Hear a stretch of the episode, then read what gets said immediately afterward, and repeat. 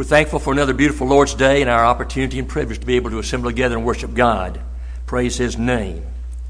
Our lesson this morning is entitled Looking for Happiness in All the Right Places. We're going to be looking at several passages of Scripture in the, in the Old Testament, Psalms and Proverbs. So be having your Old Testaments ready, and I'll give you the passages as we come to them. In the year 1984, our family took a vacation. And we drove all the way across the United States of America so our kids could see the different parts of the country. One afternoon, it's about 2 o'clock in the afternoon, we were driving through Las Vegas, Nevada. We did not stop, we just drove through. We wanted our kids, they were at that time 11 and 13 years old, to see what goes on out there, even in the middle of the day. It's amazing that the name that's given to Las Vegas is Sin City. People go there looking to get rich. They spend millions, probably billions of dollars every year. Do you realize that all those big buildings and hotels were built by losers? They took their money out there expecting to win, and the house won. And they built all those things. And people continue by the day, year after year, to go out there to gamble their lives away trying to find that one. Well, this, this, this is going to be the jackpot. I'm going to hit it. I'm going to be a millionaire. And 99.9% of them walk away losers. They're looking for happiness, but they're looking in the wrong place. We live in a world that's, if I can use the term, eaten up with pleasure and fame and fun and fortune. We think that if we can succeed in one of those things, we're going to be happy and everything is going to go all right for us. But it generally doesn't work out that way, does it? Sadly, most people that we see and know are not really content or at peace or happy in their lives. Society tries to sell us the concept that you can be happy if you're famous or rich or fortunate and you're popular and you've achieved all of these things and, and you can have all these fun, exciting things and you have all these gifts and all the entertainment you do, and those things are going to give you happiness and peace and contentment. But we all learned in our lifetimes. Sometimes we enjoy some of these things and they do give us happiness for a while. But all those things are fleeting. They come and go, just like one breath at a time. We take it in and then we breathe it out. It's gone forever. And we got something out of it for that moment, but not lasting time. When we spend our lives thinking on, and if I can use the term, banking on physical things, you see, we're going to lose our value. Those things are going to be forgotten, often with bad memories. Events such as illness and loss of wealth or family problems, turmoils and conflicts that we all have in our lives can fight away peace and contentment and happiness because we're looking for happiness in all the wrong places. This world does not produce those things. And we've all said, well, I would be happy if, and you fill in the blank. If I had more money, if I had more friends, if I were younger, if I were stronger, if I were better looking. I wish I had more time or money or energy or a bigger house or a better car. And the list goes on and on and on and on to no end. But we've all lived long enough to realize that those things are not the source of true peace and contentment and happiness. Again, we spend too much time looking for happiness in the wrong places. In our lesson this morning, I want us to focus a different way. Let's look for happiness in the right places. The Hebrew, Hebrew word for happy literally means the blessing of prosperity that comes from the favor of God which He bestows upon us as His children. True riches come from God. Isn't that maybe why David said in Psalm chapter 23, verse number 5, Thou anointest my head with oil, my cup runneth over. Why? Because God is his keeper, his shepherd, his leader, his guide. That's where David could find peace. He didn't find it particularly in slaying Goliath or being rich and famous and wealthy and, proper, and, and prominent because he was a king.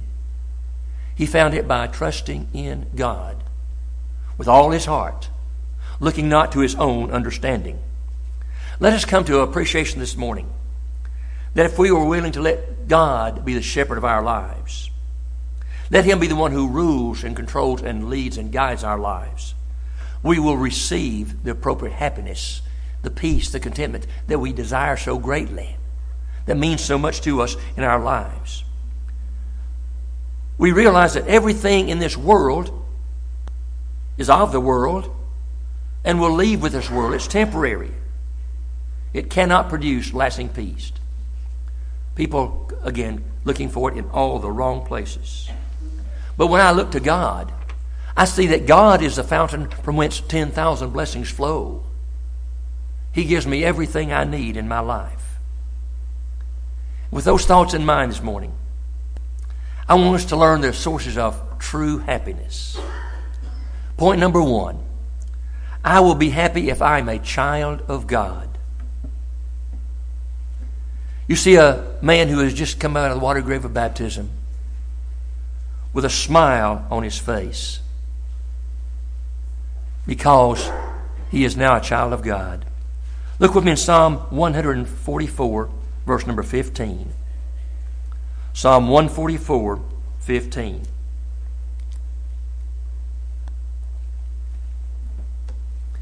David there says, Happy is that people that is in such a case, yea, happy is that people whose God is the Lord. They have chosen to allow God to rule their lives. What better place could I be in than that? We as parents, we bring these little babies into the world, and they trust us. They don't know anything, and we give, they, we give them everything they need. Sometimes we have to go out and be away from them for a while, so what are we to do? We take them to grandma and let grandma take care of them because we know that grandmother is going to provide for them everything they need to be content and happy during that period of time while we're gone. We as parents do anything and everything for our children so that we can bless them with those things. And because we're able to do that, we enjoy watching them grow up.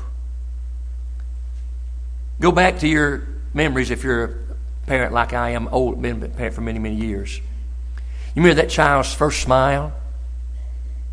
How excited they were when they took that first step? First time they rode the bicycle? And all those things that kept developing and growing and maturing and doing more things? That child does not know what's going to happen next day. But they, again, unmistakably, put their trust in us as their parents. Because they've seen that mom and daddy are going to take care of me. They want what is best for me. And they're willing to furnish anything and everything that that child needs to grow up to be successful. As adults, it's not all that different, is it? Now, we're many years older, but we do not yet know what tomorrow will bring. It may be good, it may be bad. We have no way of knowing at this time. We do not know what Satan is going to cast against us tomorrow or next week or next year. But we do know this that as long as we are children of God, like the parent takes care of that child, God is going to bless us and supply us. He will give us everything we need to be victorious over Satan in any and every situation in our lives that Satan may cast against us. I am so happy that I can be God's child. Let us never forget, never let us fail to appreciate. I am a child of God. Someone who cares and supplies for me more than I could ever concept, conceive of in my mind because I'm his child and he loves me that much. Again, there's no limit to what a parent will do for that child. So it is with our Heavenly Father. Point number two in our lesson this morning I will be happy in this life if I obey God. I must obey God. Turn with me to Proverbs chapter 29, verse number 18. If you're using the Pew Bible, you'll find that on page 554. Proverbs 29, 18.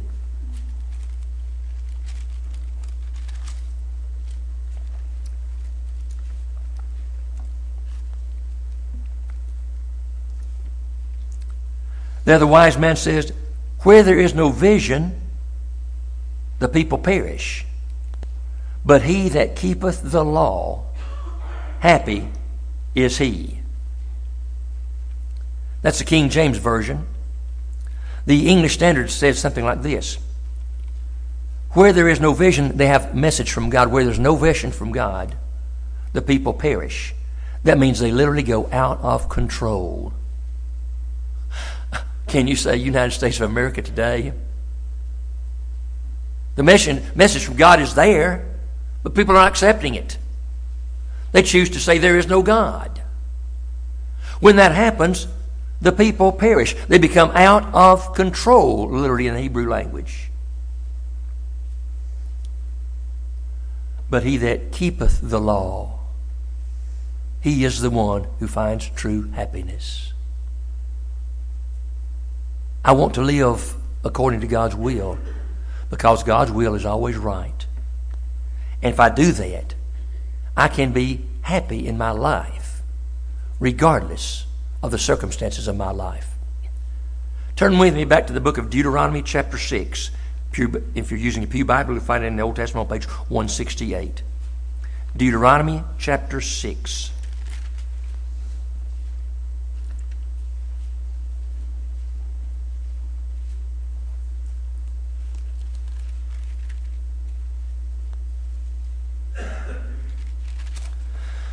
These are the words that Moses spoke to the people shortly after the Ten Commandments had been given. Deuteronomy chapter 6, verse number 24. And the Lord commanded us, that word Lord there, all caps Jehovah God, commanded us to do all these statutes to fear, reverence the Lord always, our God, for our good always that he might preserve us alive as it is this day. And it shall be our righteousness if we observe to do all these commandments before the Lord our God as he hath commanded us. The children of Israel were in the wilderness on the way to the promised land. Years of challenges and difficulties and problems. But they were commanded follow the will of God, obey God. That is the best way to your, live your life in any and every circumstance or situation that you'll face in your life. We need and we appreciate obedience every day, don't we? When you're driving down the road, wouldn't it be nice if everybody obeyed the speed limit? And everybody observed the lane in which to drive and not straddling down the middle or driving on the wrong side of the road?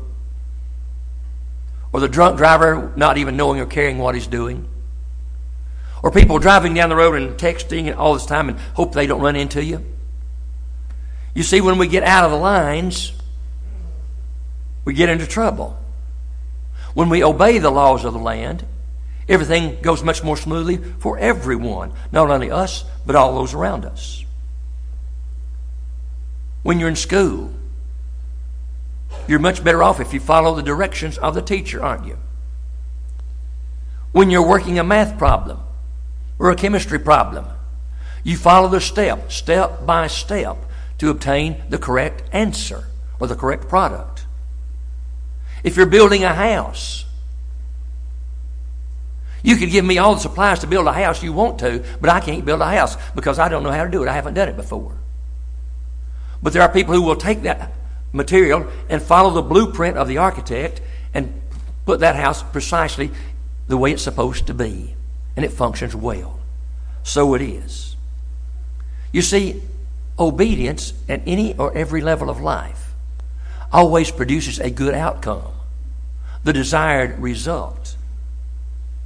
So it is with God's Word. God's Word is perfect. God's never made a mistake. God knows what is right. God knows what is wrong. He knows what is best for us in our lives. Oh, most of the time we think we know, and most of the time we're probably right. but oftentimes we're wrong, aren't we? Sometimes we listen to too much Satan and listen too much to the influence of the world. We realize the world is going the wrong way because of sin.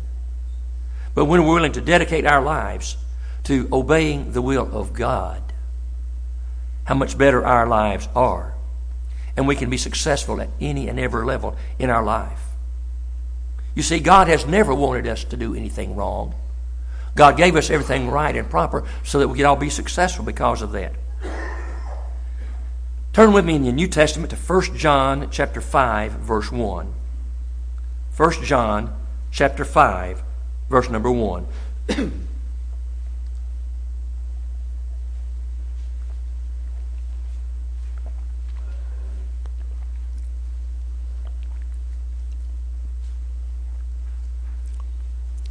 The beloved apostle there said, 5 1, 1 John, Whosoever believeth that Jesus is the Christ is born of God. And every one that loveth him that begat, loveth him also that is begotten. By this we know that we are the that we love the children of God when we love God and keep his commandments. Verse 3 so important.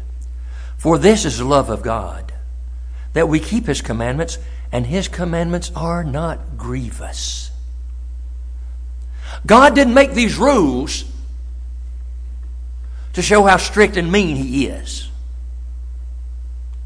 He laid down these rules for us so that we could be in the realm of safety and security and protection.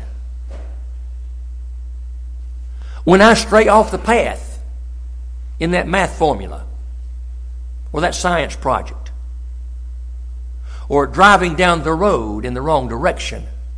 I'm headed for trouble every time. I will not obtain the proper correct answer. So it is in my life. I look at a situation, a temptation from Satan. What am I going to do here? Am I going to listen to Satan? Or am I going to decide to obey what the Word of God has to say.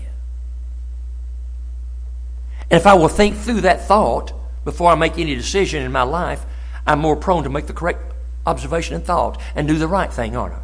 Following the will of God. Just as the parent knows so much better than that two year old child what is best for that child, our Heavenly Father knows what is best for us now and forever. And that's why I can enjoy life as being a child of God and appreciate life because I do not live under a guilty conscience. My sins have been forgiven by the blood of the Lamb. And from time to time, when I mess up and transgress God's will as His child, I can go to Him in penitence, confess that sin, ask Him to forgive me of it and that loving Father does precisely that. And so I continue obeying the will of God. And my life gets better every day. And it gets stronger every day. My life becomes more livable every day. And I can live in peace and contentment and joy. I do not have to live a life of regret and sorrow. Old things are passed away I am renewed. I become new and living my life for Christ every day. Therefore, I do not have to worry about worrying about things in my life. What a way to live. Point number three concerning happiness I will be happy if I fear God. Turn with me to Proverbs chapter 28, verse number 14.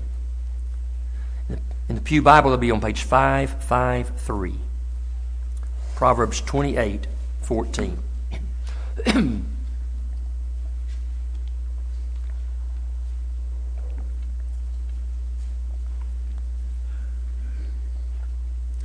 if you have a concordance sometime, go to your concordance and look up the word happy. It doesn't appear, the word happy in the New Testament, but it appears several times in the Old Testament. Read all those passages in the Old Testament that mentions happiness. Here's one of them 28:14 of Proverbs. Happy is the man that feareth always, but he that hardeneth his heart shall fall into mischief. that word fear does not mean here to be afraid of. The word fear in the Hebrew language means showing reverence to God, respect for God, who He is. Sometimes we sing that song, I stand in awe of God. Can you imagine? I can't. But in my finite mind, I try. To that day of judgment, standing before God, I cannot describe for you what He looks like, nor can you but reverencing Him. Realizing that my life of God likeness has been worth the while. To hear Him say, Well done, thou good and faithful servant. That, my friends, is why I reverence God now in this life. Follow Him. I stand in awe of Him, appreciating who He is, what He has done in my life, what He is doing in my life, and what He will do in my life now and forever because I'm his child. James said it this way James chapter 1, verse number 17. God is the giver of every good and perfect gift. He comes down from the Father of lights, in whom there's no variableness, no shadow caused by turning. God's never made a mistake. Therefore, I can give my life over to Him completely, without any doubt or reservation or wonder, if I'm headed in the right direction. I will always have that fear of God. That means I have a healthy respect for God. And I appreciate the safety and the security that presents in my life. How much I have been able to eliminate difficulties and problems in my life because of my faith. And so have you. I'm glad that we have military officers and police officers. I'm glad that we have banks. I'm glad that we have traffic laws. I'm glad we had an educational system. You see, all of these things, when put to proper use, produce good results. They protect us from many of the problems and challenging situations of this world. They make life better and more livable. We understand that. that is why God's Word is so absolutely essential in our lives every day. The wise man Solomon said it this way in Ecclesiastes, Ecclesiastes chapter 12, verse number 13. Fear God, that means reverence God, and keep his commandments, for this is the whole duty of man. And if you look in your Bible in the King James Version, that word duty does not appear in the original language. Solomon said, Fear God and keep his commandments, for this is the entirety of man when I get to that point in my life, I'm the person I need to be. I've been made whole. I trust God more than anything and everything in all the rest of this world put together. That is the whole duty of man. And that should be in my life the whole challenge of my life to live my life that way. Not scared of God, but happy to be the child of God. Just as a parent loves that child and will do anything for that child, God has done exactly the same for us. He wants us to be with Him eternally. That's why He came in the, as a man, on, as Jesus Christ in the flesh, to live a perfect, sinless life, and then shed His perfect, sinless blood for our condemned blood of sin. I will fear God. Point number four in our lesson this morning I will be happy if I serve God. Turn with me to John chapter 13. John chapter 13. The occasion was the Last Supper, which is a matter of hours. About three hours later, Judas would betray Jesus. So here's his last time to be with his disciples. John chapter 12, John chapter 13, verse number 12. So after he had washed their feet and had taken his garments and was set down again, he said unto them, again, 12 men who've worked all day, dirty, smelly feet. Jesus, the Son of Almighty God, on his hands and knees, washing those dirty, smelly feet. The disciples surely looked at him. What's going on here? Why would you do this? He asks the question then in verse number 12 Know ye what I have done to you? You call me Master and Lord, and you say, Well, for so I am. If I then, your Lord and Master, have washed your feet, here it is. Ye also ought to wash one another's feet. For I have given you an example that you should do as I have done to you. Verily, verily, of a truth I say unto you, the servant is not greater than his Lord, neither he that is sent greater than he that sent him. And the climax, verse number 17. If ye know these things, underline if you mark in your Bible, happy are ye if ye do them. Jesus said, Go wash people's feet. At this time, he did not say, Go preach the gospel to every creature. He didn't say, Go out and build church buildings. Don't give your money to the poor or whatever you do is good. Wash people's feet. Can you think of anything less desirable to do than that? No, you can't. That's exactly why Jesus gave that example. Jesus was showing, I am serving you. Now, those apostles should have washed Jesus' feet, shouldn't they? He's the Son of God. But Jesus turned it around on them to prove them what living for God is all about serving God, washing their feet. Notice there, Jesus did not say, you got to go to church. You got to pray. You got to just go through the motions of religion. Jesus clearly pointed out for them the source of true peace, contentment, commitment, and happiness. Serving others. You get the picture here? In less than three hours, they would leave that upper room with clean feet and they'd go out in the Garden of Gethsemane. And there, one of them, Judas, whose feet Jesus washed, would turn him over to the Jews to be crucified, leading up to his death on the cross.